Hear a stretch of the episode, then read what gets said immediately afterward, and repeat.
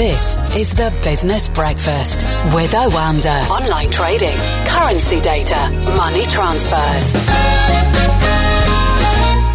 Craig Erlam joins us. Very good morning to you. Uh, the Prime Minister says he won't hesitate to impose more virus restrictions. You know, you have to ask the question, don't you, about the balancing act that we saw the, the you know, the, the, the health officials coming on live yesterday and talking about it.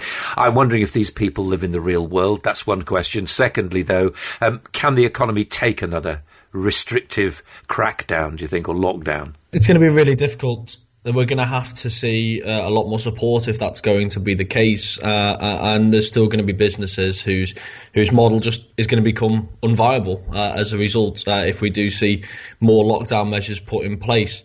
Uh, I think the real difficulty that we now have is not necessarily the measures that the government is announcing, it's how seriously people are taking them because the government's view is changing on such a regular basis. Um, I think the, the closing times of the, the, of the pubs has become incredibly controversial because of the number of people who were pouring out at 10 o'clock into the shops nearby, onto the transport, um, uh, is just another sign of the, the, the, credibility that the government no longer has as far as the general public is concerned. And that's extremely dangerous because last time we had a lockdown, last time we had restrictions uh, early on in the pandemic, people took them extremely seriously.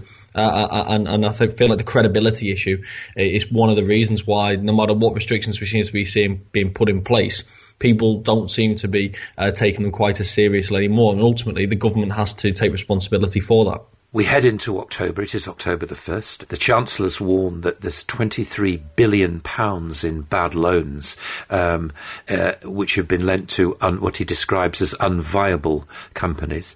Um, I guess there was a lot of companies taking money from that scheme that shouldn't have done, but that's that's another story.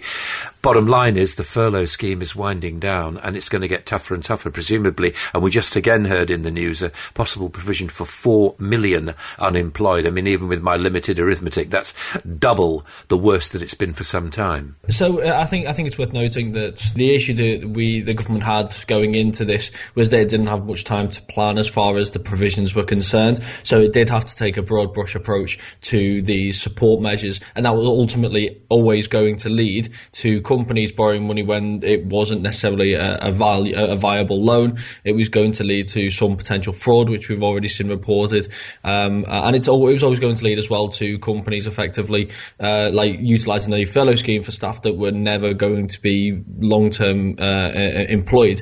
Uh, but this was always going to happen because the government didn't have time to tweak the system. It didn't have time to create a very complex um, a, system that will target those just that need it. Uh, if had they done that, then the jobs would have been lost. Businesses would have gone bust before they would have had a chance to implement it. So it was always uh, embarked on with in the knowledge that it wasn't going to be perfect, but it was going to do the job for now. So when you're seeing these stories, it's not entirely surprising. Then you see the unemployment stories that come with it. Again, another story that's not entirely surprising. We've spoken about the fact that there's going to be near double-digit uh, unemployment for some time, despite the furlough. It would have been much higher uh, without it, but that makes it all the more important now that these support measures continue to remain in place because it could be a lot higher uh, if we do see further lockdowns and we do see further restrictions, and the government doesn't put that backstop in place to give companies confidence to retain their staff. That's not to say that you always just throw money at the at the issue, but if you're going to make uh, uh, companies' business models completely unviable and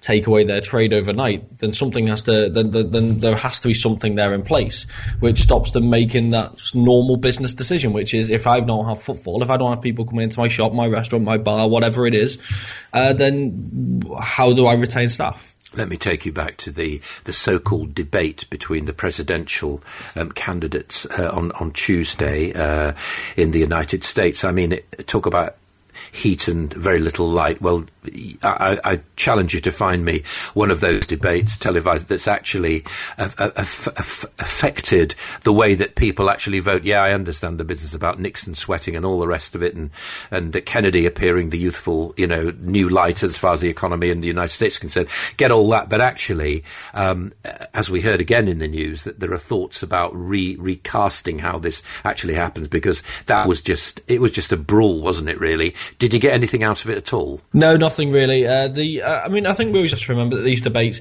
usually are just uh, for the public to get a to get more of an idea of the candidates, but that we don't typically learn anything that we don't ordinarily know.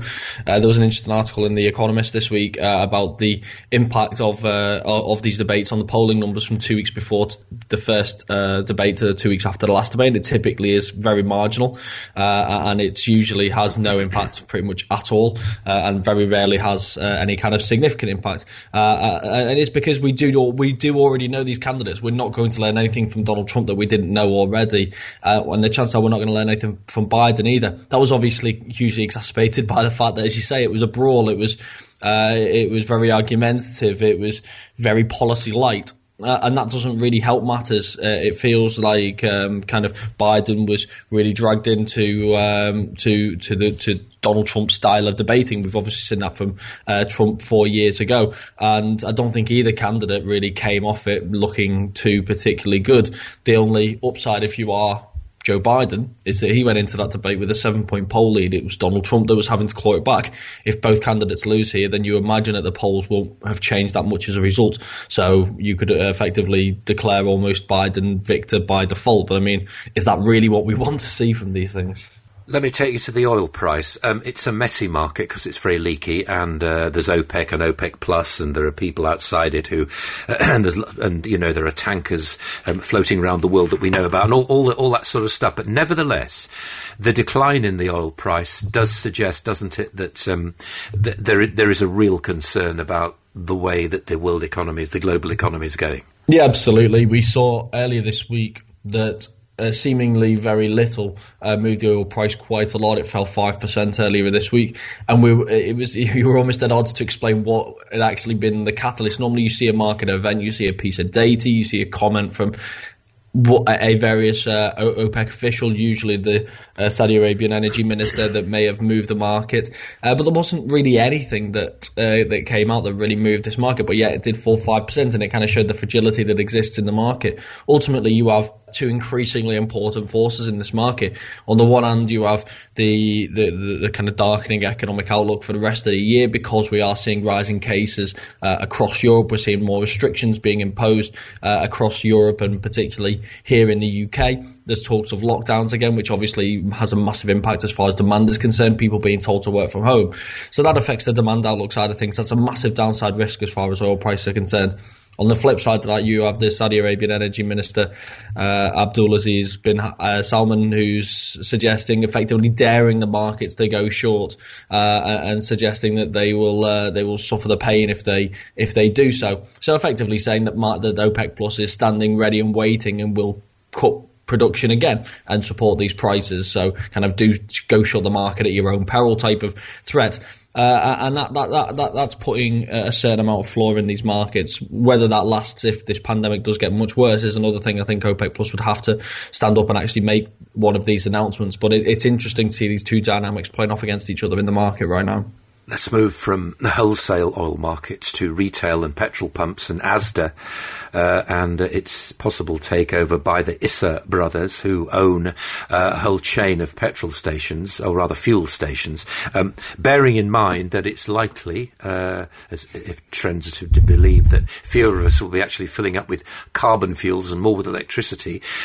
I would suggest this is going to be quite a transformation for the petrol station um, landscape. Um, not that anybody wants to sell them right now because they are prime pieces of property, however they're used, number one. But secondly, there are still garages that don't have any retail space on them. And there are also drivers that don't buy any fuel when they go into a garage and just use it as retail space. So this is this might be quite an interesting shift, might it not, in the way we, we shop for things? Yeah, absolutely. The the, the, the brothers have uh, plenty of experience in this uh, kind of convenience space, and their ideas um, uh, are, are, quite sensible. The the suggestion that yes, do you know what people the, the the margins actually on petrol aren't actually that significant. So if you own one of these garages, the margins on things like coffee and on other food uh, goods is much higher than in the the larger uh, retail spaces, the the, the, the Tesco's etc. of this world. The larger retail spaces, the margins are much smaller. So you So, the, the idea that you can actually attract people to these places, whether they're getting petrol or not, is an interesting concept. Have a have a coffee chain within there, have a have a, an eatery in there, um, and and have all of these goods that people would maybe go to one of these larger convenience stores for, but it's actually a little bit closer, uh, and there's a lot more uh, on on offer. The uh, the suggestion that yes, do you know what people may stop going to the office quite so much, but that doesn't mean they're going to stop wanting face to face meetings. So if you create an environment that, where they can have these face to face meetings, and you also serve petrol, uh, then that then that could be a different way to kind of view these forecourts. So it is it is an interesting concept, but they are also looking at taking over a business that uh, that has not necessarily had a huge amount of success in the recent uh, in recent years, and that's a business that's owned by Walmart, an absolute giant as far as US yeah. retail is concerned. They haven't been able to turn around their fortunes, so you have to wonder what is it that these two brothers believe that they can do that Walmart was unsuccessful with. And finally, let me take you back across the Atlantic to the United States and uh, jobs. So a, a, private industry report, yes, ADP report. We get the jo- the weekly jobless figures today, and then the big one tomorrow. We have very little progress, it seems, on the stimulus plan in the United States. So, chucking all that mix in. What do you expect? What are you looking for with the jobless figures, particularly on Friday, and how they relate to the US economy? So it's really difficult because we're still in this period after the pandemic where the numbers are kind of hard to dissect. Um, yeah but the, the important thing with this one is this is the final jobs report before that election. Uh, so how how what what kind of numbers we see, you can imagine it's going to be heavily uh, used as far as the campaigning is concerned. For me, the candidate Trump to suggest that the strong recovery that we've seen uh, is because of the way that they have run the they have run uh, the the kind of post pandemic crisis or the pandemic crisis as, as it were, uh, and Joe Biden suggesting that the high unemployment is because of the Trump administration. So these these numbers on Friday could be quite important.